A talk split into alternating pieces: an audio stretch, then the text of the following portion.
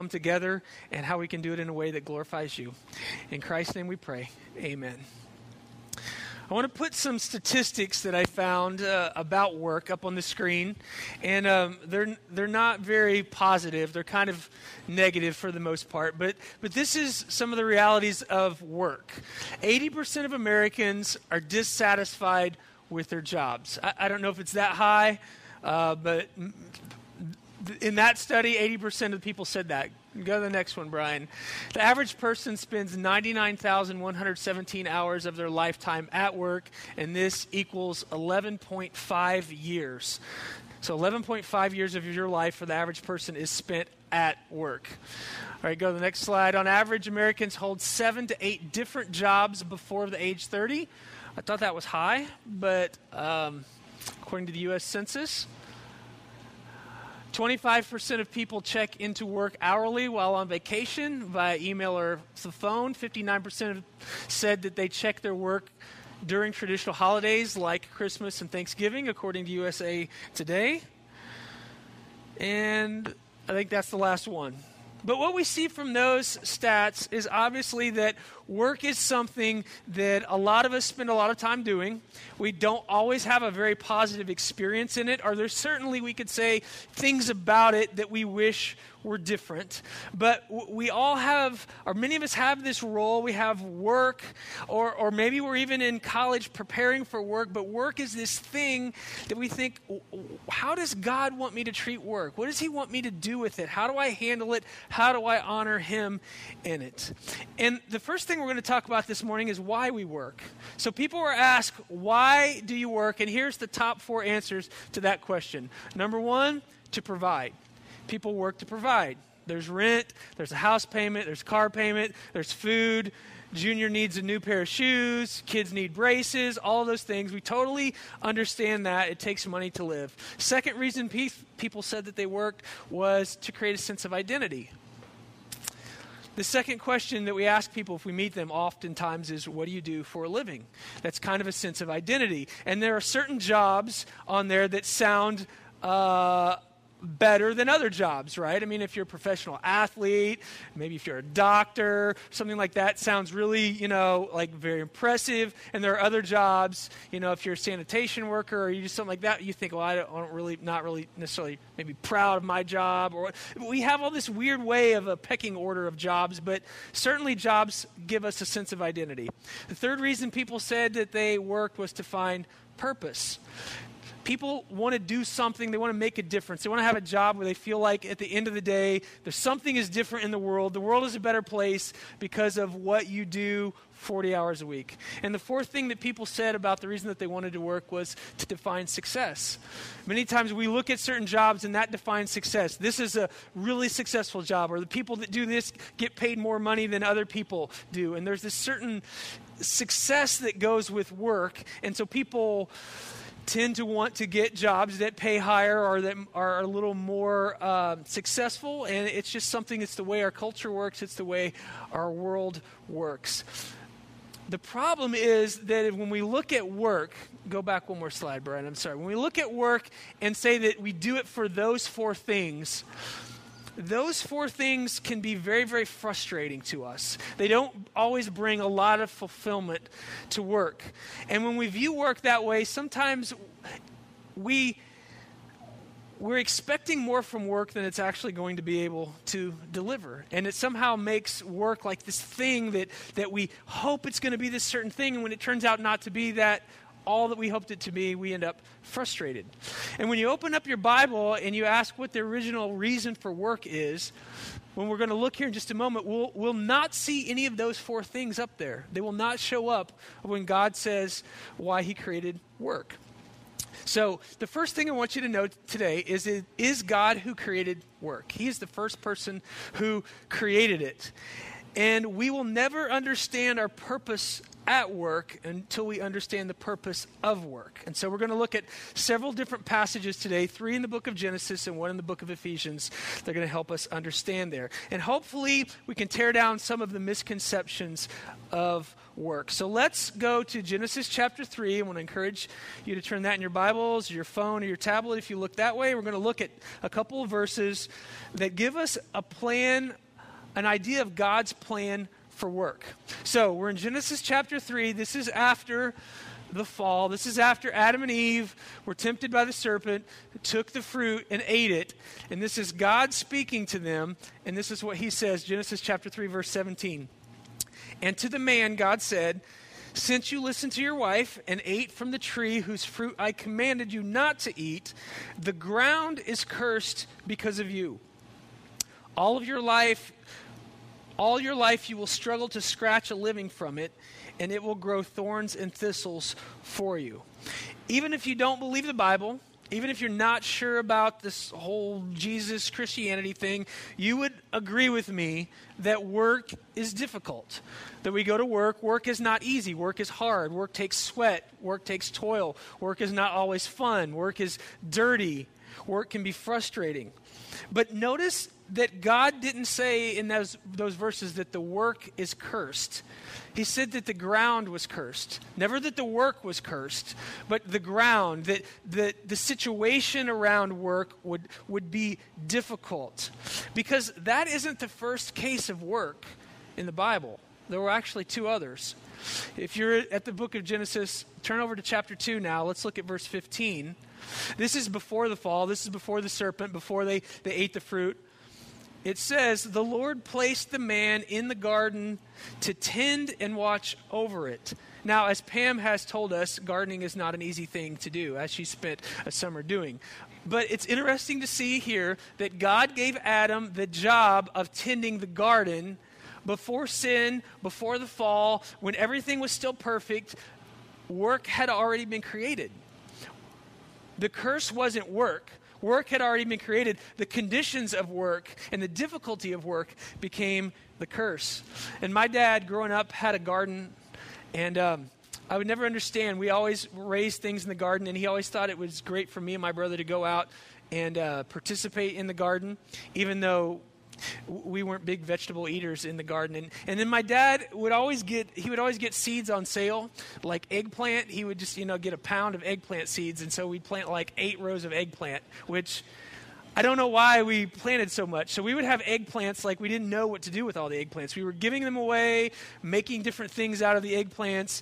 Uh, but to my dad, that was all, yeah, he, he loved doing that. To me and my brother, it was the curse of work, having to go out there and uh, dig potatoes, or he'd have us pick beans and then snap beans, just anything around the garden I, I really didn't like. And I, I felt this whole, like, work is a curse. This is not what I want to do, Dad. I don't like doing this. But God created work, and it was a good thing. It wasn't a bad thing. It was a good thing before sin was entered into the world. And then in Genesis chapter 1, verse 31, we read a verse that talks about God working. It says, Then God looked over all that he had made, and he saw that it was very good. Maybe you've never thought about work that way. But, but work is not this, this horrible curse. It wasn't cursed because we sinned. It, it was created by God to be something that we should all experience. And then after the fall, it became a thing that God said, now it's going to be much more difficult because sin has entered the world. So there's still hope, though, to experience God's original blessing of work.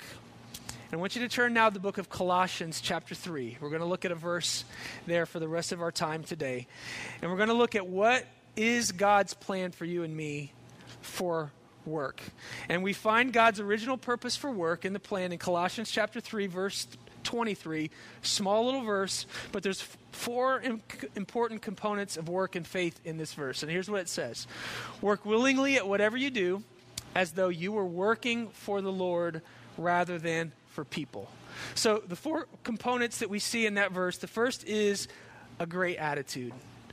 Paul is writing this to Christians living in the city of Colossae, and he says, Work willingly.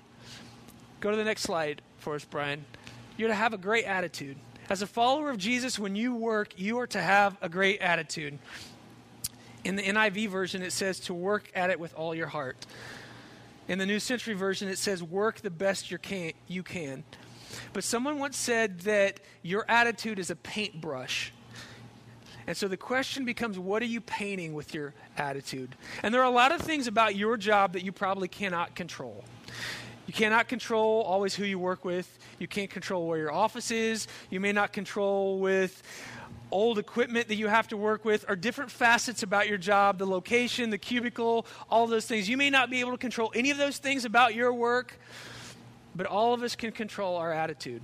And Paul says, as a follower of Christ, you are to work willingly, and your attitude is to reflect that of Jesus. You've commanded by Scripture to work willingly and have a good attitude. That's the first component that we see. The second is a personal calling that we see in this passage. He says, Work willingly at whatever you do. This means that you are working for God no matter what you do, whatever your role is. You don't have to be a pastor, you don't have to be a missionary. Whatever your job is, ultimately you are getting a paycheck, but you are working for God. You are working for your Heavenly Father. You are representing Him. Now, as I've grown up, I'm 45 years old now. I've mowed yards. I've um, worked at a drugstore as a clerk. When I was in college, I worked in the college mailroom. I once was a driving instructor for teenagers. I've owned a photography business in my life. Plus, I've been a pastor. But none of those roles are any more or less important in the kingdom of God. All of them are important. Martin Luther King once said this. Well, it's Martin Luther King Jr. Look at this quote. If a man is called to be a street sweeper, he should sweep streets even as Michelangelo painted, or Beethoven composed music, or Shakespeare wrote poetry. He should sweep streets so well that all the hosts of heaven and earth will pause to say, Here lived a great street sweeper who did his job well. Your calling is wherever God has placed you. Whatever job He's given you at this stage and this point in your life, and you are to do it well at whatever you do. The fourth component of work that we see in that verse is that we have a heavenly supervisor. Work willingly at whatever you do as though you were working for the Lord. Paul says that we ultimately work for God. So the application is when we cut corners, it reflects back on our Savior.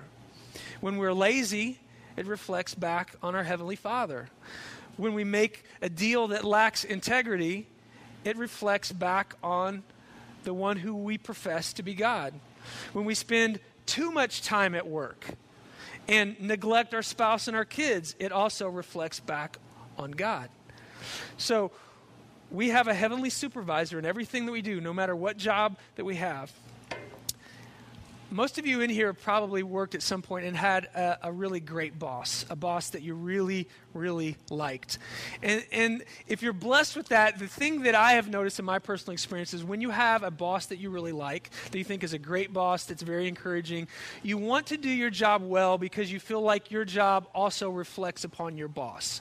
I know for me, I thought, I want to do my job well because I want that to reflect on my boss. I want him to be able to look and see that I'm doing a good job. And so all of your motivation, or some of your motivation, comes and your work level rises because you know that your work reflects back on your boss.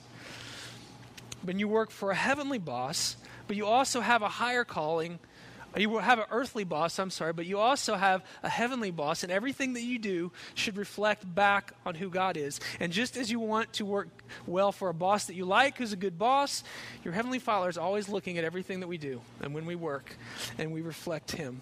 Now, the fourth component of that passage says that we have a human audience also when we work. So that work willingly at whatever you do as though you were working for the Lord rather than for people. Paul says ultimately we're working for Christ. Ultimately, everything that we do reflects Him. So you probably have some people that you work with that you have great relationships with and that you love working with, and there's probably people that you work with that you wish worked somewhere else or got uh, promoted to a different department or whatever the case of it is. But the fact is, you are with them and God has put them there and you still work them. Still work with them. So here's what I want you to see today is the bottom line of what we're talking about. So if you haven't been paying attention, if you're asleep, if you're tweeting, if you uh, are making reservations for lunch, just stop now. If you get nothing else out, I want you to get this one thing out what we're seeing. A friend of mine who's the pastor, Jeff Henderson, says this The purpose of your life at work is to show that God is at work in your life. Now, when you think about that, it totally changes. It totally changes for me the way I look at work. That my purpose at work, my life, at work. The whole purpose is to show those around me, coworkers, boss, customers, all of those, that God is at work in my life. That's really my whole purpose. It's really not for a paycheck. You get a paycheck, but it's the, all of those other purposes are kind of ancillary. Now, I have a friend named Dennis who uh, doesn't live here in Bloomington. He lives in a, in a different community where I used to live. And the thing that I loved about Dennis, he became a follower of Christ late in his life. He owned his own business. It was just a small little business. But the things that we've talked about today, to me, Dennis always did an amazing job of exuding them. Of the way he treated his customers, of how hard he worked, of all the, the ways he didn't make shortcuts, the people he employed, the people he was over, all of those things. he did an amazing job of allowing people to see that the purpose of his life at work was to make sure that people saw that God was at work in his life. And when you understand that that is the purpose of your job, it changes things because it changes your purpose at work. It changes your significance at work. It changes your identity at work. It changes all of those things. Now, what if you feel at work you're you're underemployed? Let's say you have a job now and you're like, "You know what, Dan? The job I have now, it is like not what I ultimately want to do. It is just this part time job. It's this stage of life. It's this thing that I have that I don't really like. I wish I had a better job, or I feel like I'm overqualified for this job. The beauty in what we read in Colossians 3:23 is that no job is without hope. And that God has put you where He has put you there for a purpose. And He has put you around people for a purpose. And you are representing Him. So even if it's a job that you don't want to keep for a long time, God has you there for a specific reason and to be his representative. My challenge for you this week as you go into work tomorrow is to try to live Colossians 3:23 out. Try to walk in and, and, view work not as just a paycheck, not as just something that you have to do, not as just a chore, but a way that you can look and say, the purpose of my life at work is to show people that God is at work in my life because I believe that followers of Jesus should be the very best employees.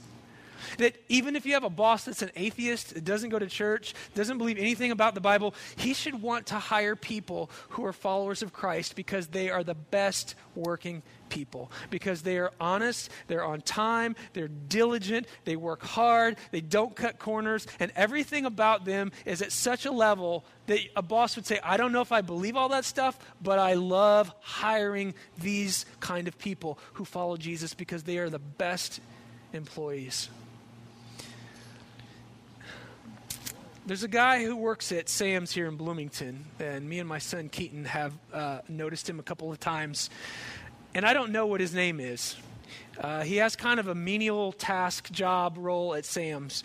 But um, every time I have a little encounter with him, he always has a big grin on his face. He always greets me, and he always has some kind of little phrase that he throws in there that, that makes me pretty sure that he's a follower of Jesus. Like he's not he's not out there just witnessing to people, but he always says something small that makes me know that, that he has faith in God. But um, it's funny because Keaton and I will, will see him sometimes, and Keaton will say, "Hey, there's your friend," and we'll see him. And so sometimes I'll, I'll go over by him, and he always just greets me. He always just uh, says hello. He's always very friendly. But the thing about him, and I don't know what his name is, is when I think about somebody who is living out their work and their faith in, in their job and that shows that God is at work in their life, I'm like, here's a guy that every time I see him, I think he's doing this. He's doing exactly this thing. And even though his job is not very high on the pecking order at Sam's, whatever they have him doing, his attitude is awesome. He, he's always helping people. He's always friendly. He seems like he gets along with other people. And you can always see that God is at work in his life just through the three sentences that he says to me. You can see that God is at work in his life. My goal is that all of us would be the kind of people that others would be able to tell that God is at work in our lives when we're at our job. And I'm not talking about beating people over the head with Bibles. I'm talking about being the kind of employees that would honor God, knowing that we have a Heavenly Father who watches everything that we do, and that we're able to honor Him not only in our private life and in our, in our family life, but Monday through Friday, if we work 8 to 5, wherever we are, we can honor God in all that we do. Let me pray for you today. Hey, God, I thank you for each person here. And I know in a room like this, we have people that love their jobs. We have people that hate their jobs. We have people that have jobs. We have people that don't have jobs. We have people that have jobs that they don't want. We have people that don't have jobs that they want. And it's just all over the map. But wh- wherever each person is in here, I would pray that you would help them to understand the purpose of work as you've created it, that it is not cursed, but, but the conditions of it had changed after the fall, and that they would see that whatever we do, Father, wherever we go, whatever we do for a paycheck, that we would honor you, and that we would see that ultimately that you are our supervisor, and that there are people that you've placed around us, and our job at work, the purpose of our life at work is to show others that God is at work in our life. Help us to do that this week. Give us real concrete ways that we can do that, that we can honor you through our actions and our words. And uh, we just want to reflect who you are in a very practical and honest way. In Jesus' name we say this prayer. Amen. We're going to take communion this morning here at Exodus, like we do every week. And